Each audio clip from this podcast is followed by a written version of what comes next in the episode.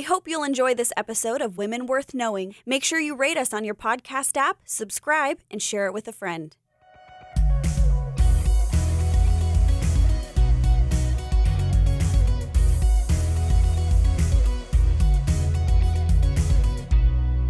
Hi, this is Cheryl Brodersen, and Jasmine Allnut. and guess what? We're here for. Women worth knowing. That's right. Should I have waited and let them guess, or I think we know that? I Yeah. think it, I we don't want that dead air time. right? Yeah, Like, that's oh, awkward. Oh wait, are they doing something different? no, because you know what? There's so many women that are worth knowing, and I can't wait till heaven because it talks about in 1 Corinthians 13 that we will know even as we're Mm-hmm. known. And I would love to hear these stories. And I Yes. just and I know God loves stories. And I know the Bible reads as one story after another, one true story after another.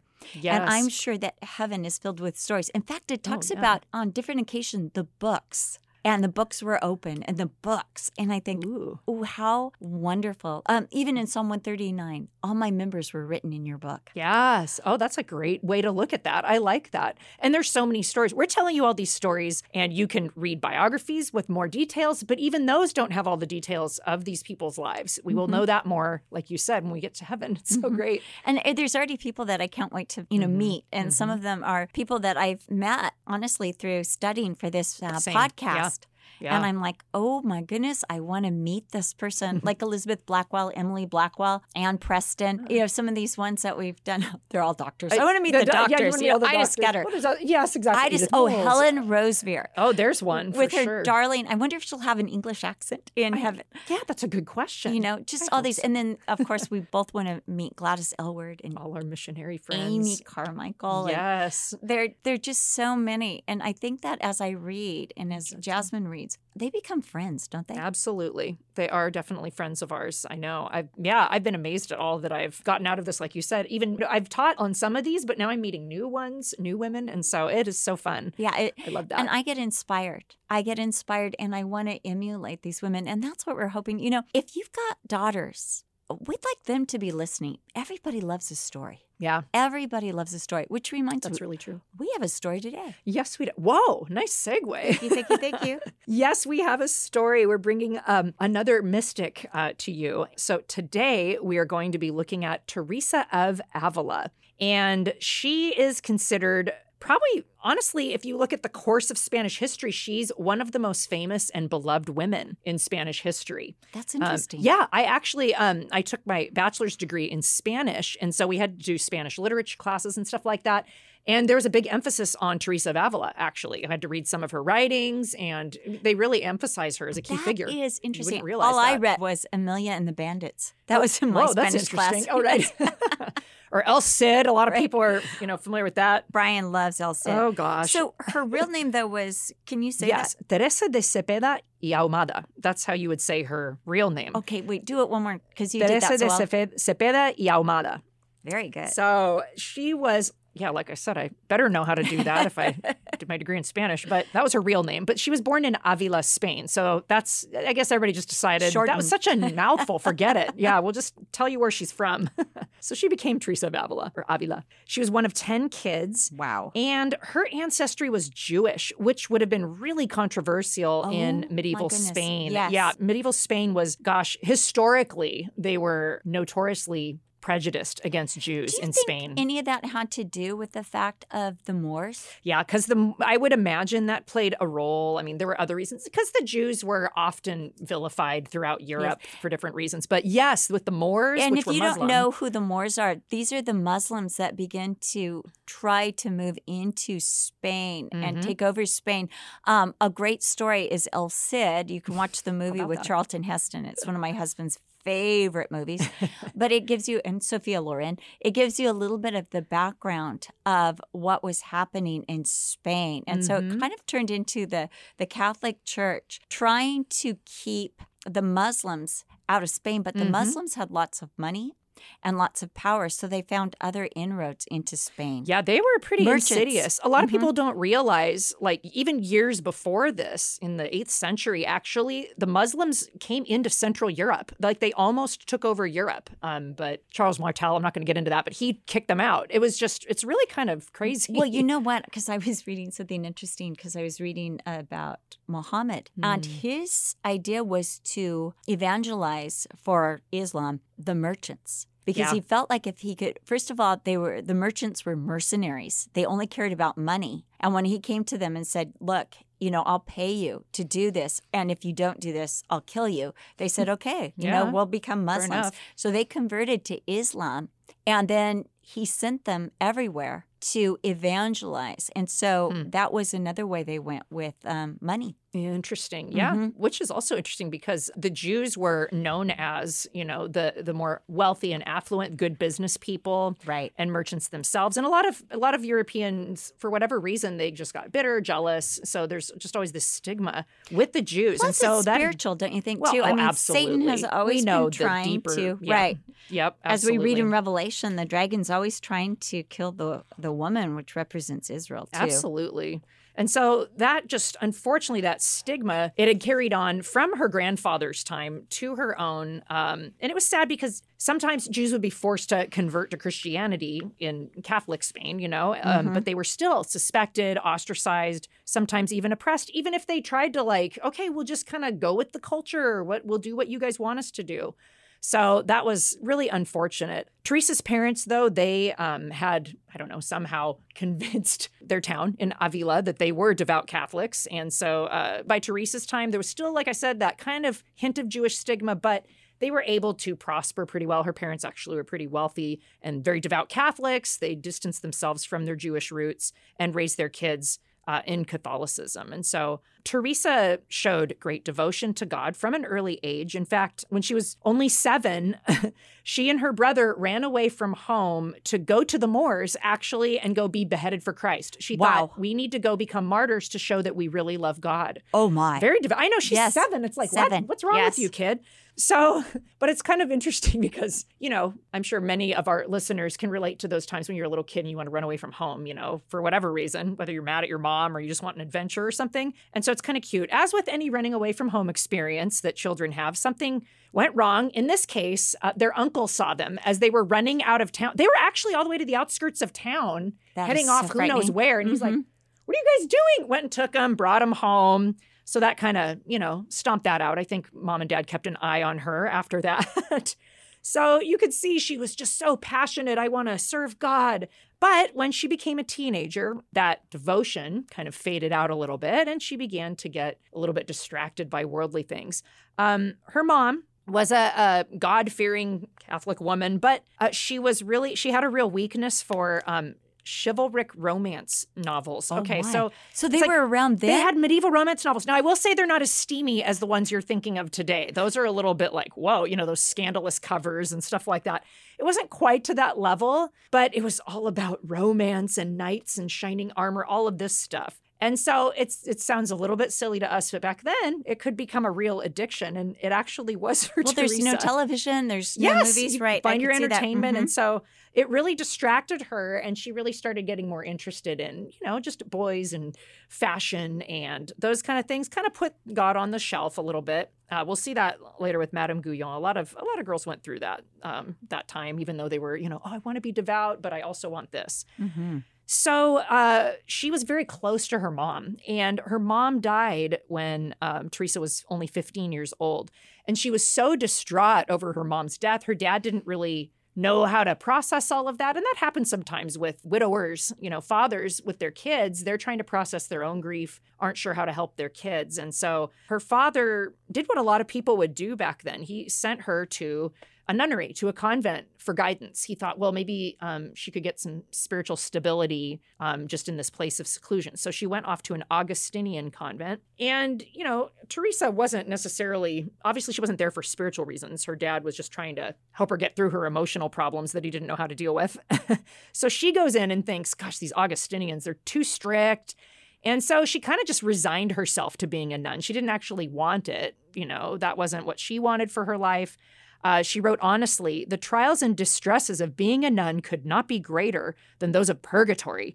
this decision, then, to enter the religious life seems to have been inspired by servile fear more than by love. And so, uh, again, not exactly the, the greatest motivations. It's far cry from where she had been when she was a little girl. But later, she would develop a more love motivated relationship with God. But for the time being, she really was not feeling it here at the Augustinian convent. And so she left when she got a little older to join a more, this sounds strange, but a more posh Castilian convent for wealthy, privileged women. It sounds weird to think of a convent being posh, but you know, some of the more upper class girls who decided to join the convent went there. So it was a little more. And you know, a lot of know. these convents weren't about the Lord. No, not all, all, of them were. Yeah. You know, they were about prestige or what to do with your daughter that you didn't know how to handle. Mm-hmm. And so, and that's why they needed reform, as we're mm-hmm. going to see, because mm-hmm. there was a lot of, uh, you know, just worldly motivation or selfish motivations, a lot of things going on there. So, not surprisingly, Teresa was kind of just spiritually dead, I guess you could say, during this time. And yet, in 1538, so she was about what, 23 or 21 years old? Sorry, am I counting right? Anyway, so 23, somewhere in there, in her early 20s. Two years after she took her monastic vows there, um, she became seriously ill. And this continued kind of on and off until 1554. So, like what, 15, 16 years, she's battling with illness on and off. And her relationship with the Lord was kind of this roller coaster throughout the whole thing. That happened with a lot of these folks in, you know, the monastic life. As we see, they go through these ups and downs, you know, partly too because of the whole thing like can i earn god's favor? And then uh, you know coming to an understanding of grace and all of that sort of a thing. I mean there's just this whole process a lot of them went through.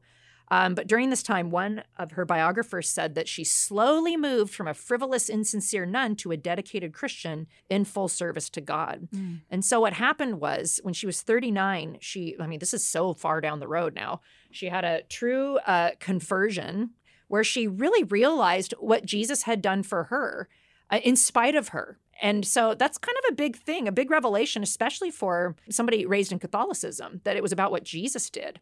So she understands, like, oh my gosh, I've been faithless and I haven't really cared about Jesus, but he's just loved me faithfully through all of this. And she actually attributed the Confessions of St. Augustine to really as an influential uh, book in her conversion. And he talks a lot about God's grace to us, you know, when we don't deserve it. And, and so, I mean, that really spoke to her. So when she got saved, she actually had uh, some mystical experiences, and I'm not sure how long those lasted. It was pretty uh, this pretty intense period. But after they passed, she found uh, such a, a, zeal in her life for uh, serving the Lord, like from a, a, true heart, a heart of love and gratitude now for what God had done for her. And so in 1560, she starts uh, working as a reformer and a founder of various Carmelite convents. This was a different order, was the the Carmelites. And she's actually known as the initiator of the Carmelite reform movement. And That's interesting. Yeah, I know. Because, like we were saying, again, mm-hmm. there was a mm-hmm. lot of, um, you know, just there were a lot of convents and monasteries that had kind of become worldly or places where a lot of bad stuff was going on. I mean, we're coming out of the Middle Ages here. And during the Middle Ages, uh, there were a lot of uh, monks in like homosexual relationships and having mistresses. Um, you know, some of the women were doing the same with men. So there, there was a lot of stuff going on. Now, I had read good. that her born again experience actually came out of an illness. Yes, it was out of her illnesses. Yeah. That was, you know, this illness. It and woke that, her up. Mm-hmm. Right. And that she progressed, what she said, from the lowest stages of recollection to the devotions of silence and even to the devotions of ecstasy. Hmm. Um, you know that during her sickness that that's when she really began to recognize the lord it's interesting mm-hmm. that it mm-hmm. would come through sickness yeah. too and like you're saying the ecstatic experience there's that mystical element that's one that's of the right. reasons she's called a mystic was because of some of those experiences she had much like these other women we've talked about you know julian of norwich had her visions uh, catherine of siena had her spiritual marriage to christ these were all things that mm-hmm. uh, the mystics kind of we're actually gonna later on get into two american mystics Ooh, who had uh, some of those um, same experiences. Okay. Right around, it, it wouldn't have been that much longer. You know, Mm. I think we're talking about the, because they would have come over uh, right after the Mayflower. So it's. Okay, early colonial. Mhm. Interesting. So these Okay. are the 1500s. And so this would have Mhm. been sometime around the 15 or 16. Ooh, Okay, there's yeah. A, there's a little teaser there. Mhm. Right. There you go. uh, Teresa, so she really inspired, obviously, through her reform movement, a lot of people. She actually became really good friends with St. John of the Cross, um, another well known mystic figure, and he joined her in a lot of her reform work. Um, she was a really gifted administrator and a leader, but she faced a lot of opposition to her reform. Uh, not everybody was excited about this. Like I was saying, some people enjoyed the carnality in the convents and monasteries. They didn't want to change, and they also, you know, there was a they would try to go out and get money from the people and stuff, uh, get people to feel bad for them, so they would pocket the money, and so. Uh, a lot of Carmelites even resented the changes that she was trying to bring and trying to make it more uh, spiritually motivated. In fact, this is kind of a, I, I didn't realize this was her, but I'd heard this quote before. Um, once she was praying about all of the the trials she was experiencing and her frustrations, like, man, Lord, why is this so hard to get people to want to serve you? Aren't they supposed to be serving you? We're in a convent here. Um, but she felt like the Lord said to her, But this is how I treat my friends. And Teresa replied, No wonder you have so few friends, Lord. Oh, my. So I know. So it's kind of like a, but I guess it kind of, if nothing else, shows that she kind of had a sense of humor about the whole thing. So Yeah. And I don't believe that's the way the Lord treats his friends either. I know. I don't know if that was the Lord, but it's kind No. of just used as an illustration of her wit. Right. Kind of like, well, I guess that's just how it is as a Christian. So um, she did. Yeah. Well, I, I, I even read that some of those around her thought that her experience was diabolical and not divine. oh, dear. So it was even accused of being diabolical. I don't know who the gainsayers were. Mm, all right. Yes. Some people probably thought, like, how Mhm. dare you do this? So she faced a lot of obstacles and opposition, like I said, but the, the work did grow, and uh, the Reformed convents were really blessed and um, really thrived. And so uh, in 1567, she was actually told that that should be her main focus and occupation, establishing the Reformed Carmelite convent. So that became her life work for about 15 years until she died in 1582. But as much as her convents, her Reformed convents, were significant to the, you know, Catholic, what we would call the Catholic Reformation, because what we don't re- realize, we're going to talk later about the Protestant Reformation, which is more familiar and well known. But there was a Catholic response to the Reformation. We think um, often they just went to war with the Mhm. Protestants, which they did. Some of them did.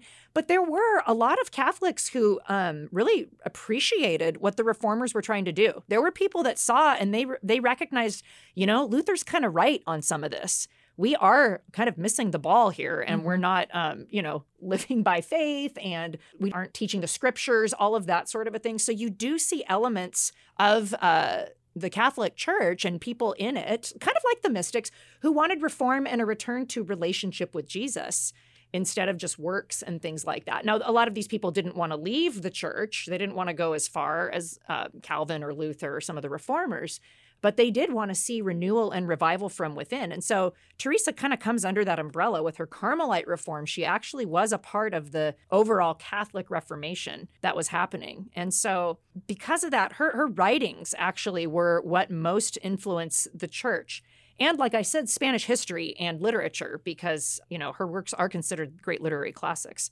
And so um, it's interesting because Teresa herself actually didn't want to write anything. She had kind of a humility about her, like, why would I write down my life and experiences like I have so much to tell people? But her superiors ordered her to do it.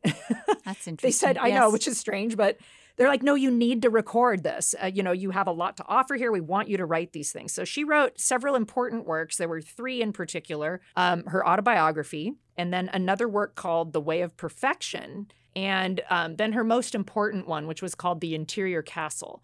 And the interior castle is considered to be of equal importance with uh, the Confessions of St. Augustine. So it kind of, you know, the, the man who had inspired her apparently influenced her book and, and made it just a classic, very similar uh, kind of renown. So that's quite a statement because the Confessions of St. Augustine is like super important in, you know, in terms of Christian history and stuff like that. So uh, the interior castle is is kind of an analogy of spiritual life and prayer. And so, what she does is she describes the soul as a, a, castle with all these different rooms, you know, and different branches and wings and all of that sort of a thing. But the main uh, focus of that castle is the central room, which is the place of communion with God. And so, the whole goal of the book is to teach the reader how to enter the castle through prayer and and get into that place of deepest communion with God you know out of all these you know wings and outside rooms to come into that central place and really get close to the Lord's heart. And so because of that book in particular, um, and, and just all of her works in general, uh, most of her writings deal with the prayer life, like I said, especially Interior Castle. And because of that, that's another reason why she's often associated with mysticism, because the mystics were uh, very much focused on prayer life, meditation, contemplation, being set apart to God. In fact, uh, it was interesting. Um, Michelle Yule, she's doing one of our, she's, I don't know when that's, her episodes are going to air, but she did some podcasts with Cheryl. And um, she was emailing me me actually this week about uh, the anchorites, and we talked about that a little bit with Julian of Norwich. Those people that were just dedicated to living in seclusion and just committing themselves to a life of prayer. That was a very special, unique branch of uh, of the mystics and of you know just Christian service were those people that really focused on that. Julian of Norwich is one of those, and um, but didn't Teresa of Avila Avila mm-hmm. didn't she also start two Carmelite houses for men? Yeah, the Carmelites were men as well. A lot okay. of people don't realize that. And St. John of the Cross would have been helping her and mm-hmm. partnering mm-hmm. with some of that work. So, and so she was a little bit different. Yes, she was committed to the prayer life, like I said, which is a definite trademark of the mystics. But it's interesting because she differed from somebody like Julian of Norwich. Uh, and was more like Catherine of Siena in having that more practical aspect. She was more of a practical mystic mm-hmm. um, who had the spiritual depth, the emphasis on prayer, but also boots on the ground in wanting to serve others. And mm-hmm. even just like like Cheryl said, I mean, even the foresight, like we want to also establish these uh, monasteries for men and set up homes for them as well. Uh, you know, she was a visionary and, and that kind of a thing. In fact, uh, where, like I said, John of the Cross and so many others, like Julian and some of the anchorites, where they wanted to disengage from the world through asceticism, Teresa believed that serving others in the world would actually accomplish the same purpose. So, a, a, different angle, but the whole goal was to be set apart to God, just in a different means. As one author explained, spiritual progress is measured neither by self imposed penance nor by the sweetest pleasures of mystical experiences, but by growth in constant love for others and an increasing desire within for the will of God. So she felt like I can be set apart just as much as those anchorites. And it's not that she didn't respect or appreciate them. She was very close to John of the Cross, who was a total ascetic. But she said, I can be set apart to the Lord just by doing all I do unto Him in serving others and just really focusing on ministering to other people and pursuing the will of God in whatever that looks like. So it's it's it's interesting just to see the different nuances within mysticism, really. So um, Teresa served tirelessly until 1582. But wait, and, 1576. Oh, want to back up? Go for it. Yes, 1576, when the non Carmelites begin to persecute her. Oh, yeah. Talk about that. Yeah, go ahead. I just know that she ended up going to Toledo and I, think that's important because Jasmine and I were actually we to in Toledo, Toledo yes. and this is during the Inquisition. And she actually, at one point, was kind of targeted by the inquisitors. Oh, wow. And, and obviously, God intervened. And she wrote to King Philip of Spain, and he sent a reprieve. And that's how the Carmelite order was saved. Thank God. Was through man. that reprieve and through her intercession, her letter. But I think it's interesting that for a time she actually lived in Toledo because Toledo was one of the, what do you call it, headquarters mm-hmm. of the mm-hmm. Inquisition. Yeah, the Spanish Inquisition. Some people might be familiar with that through the Monty Python sketch. There's yeah. like this joke thing about nobody expects the Spanish Inquisition but it's kind of like a famous, infamous, I guess I should say, um, aspect of the Catholic Church that, um, you know, unfortunately, it, it, went through the Dominican order primarily because the Dominicans were founded by Dominic in order to try to uh, teach and lead the heretics back to the true faith, the true mm-hmm. Catholic faith. Well, he went with a good heart, a right heart, but the Pope at the time, Pope Innocent III, who was super corrupt, he said, nah, don't try to convince them through love or through gentleness. You need to use force to get these heretics to join the church and, and to, you know, repent, quote unquote. And so they began to use more pressure tactics. And that was unfortunately, when that got to Spain, it was just full blown like you know, putting people on the rack and, And we torturing saw- them. We saw those. ra- Oh, uh, we saw um, yes. chains on this one church in Toledo Yeah. that were Yeah. like what? They were like twenty feet up on That the was crazy. Yeah, where they would wall. hang Yep. the heretics, which really weren't heretics at all. These were No. reformers. These were people who were trying to go back to the Bible, Exactly. and Exactly. then of course Jews too. Yep. So um, yeah. So and obviously Teresa had rubbed some people the wrong way for her to get Right. you know become a target well, as well. what is it that Paul said that anyone who lives godly in Mm. Christ will suffer persecution? Yeah. And uh, this Yeah. is what happened to her as well. yeah. okay, now you as can go on. No, no, that's okay. I was just wrapping up that she, Mm. you know, served tirelessly in spite of, again, not just again opposition within her own order, but being targeted by the Spanish Inquisition, all of that stuff. Um, and so she actually died uh, in 1582, quoting verses from the Song of Solomon. Mm. I thought that was interesting. Mm-hmm. So Teresa once said, I like this quote. She said, "God would speak to many hearts, but the world makes too much noise." Wow. And so, you know, I mean, that's there's, you know, with all of these folks, you know, the mystics, yeah, they they practice some things that seem unusual to us, but I think we can always find some little nugget there, some little lesson um, or takeaway from their lives of of devotion, because they really did love God, and there was a sincerity there uh, in their prayer lives and in their um, desire to be set apart to Him. And also, she didn't use aggression to Mm. try to reform. Mm-hmm. You know, she really sought to do it through love and through biblical means, and, and especially through prayer. Yes, And so, service, those yeah. are the things we can appreciate. And that's why she's a woman worth knowing. She absolutely is. so, thank you for joining us today on this episode of Women Worth Knowing. And as always, if you have somebody that you would like to share with us, right, Cheryl? Like, a, it could be a, a book about somebody. We A have book? gotten a few of Yes. those that we need to read. And, uh, yeah, but- uh, or, you know, a sister, a mother, a cousin, a, a neighbor, a Sunday school teacher, Yes. somebody, just to give a little shout out to them on Women Worth Knowing. We'd love to do that. Yes, definitely. So please feel free to write to us. Uh, the website, well, the email address you can use is wwk at cccm.com. That stands for Women Worth Knowing, in case you couldn't figure that out. Yes. And you can also just go to our website, women.cccm.com. You can find a link there, or to Cheryl's website, graciouswords.com, which might be a familiar one to some of you. And if you go there, you can also find a link. And be sure to like us on whatever venue you listen to us on, whether it's Apple or, you know, any of the podcast Podcast apps and stuff. apps. Like that, yeah. Please like us. That just goes a long way. And please tell a friend to listen in and hear this story of a woman worth knowing. Yes, please. So until next week, we've got some more mystics coming at you. This is Cheryl Brodersen and Jasmine Allnut. and we want to say thank you and bye. Bye. Thank you for listening to Women Worth Knowing with Cheryl Brodersen and Jasmine Allnut. For more information on Cheryl, visit CherylBrodersen.com or follow her on Instagram or Facebook. You can also follow Jasmine on Twitter, Instagram, or Facebook. If you think there is a woman worth knowing, we'd love to hear from you. Email us at wwk at cccm.com. We hope you've enjoyed today's episode. Make sure you've subscribed and don't forget to rate us on your podcast app and share it with friends. Thank you again for listening to Women Worth Knowing with Cheryl Brodersen and Jasmine Allnut.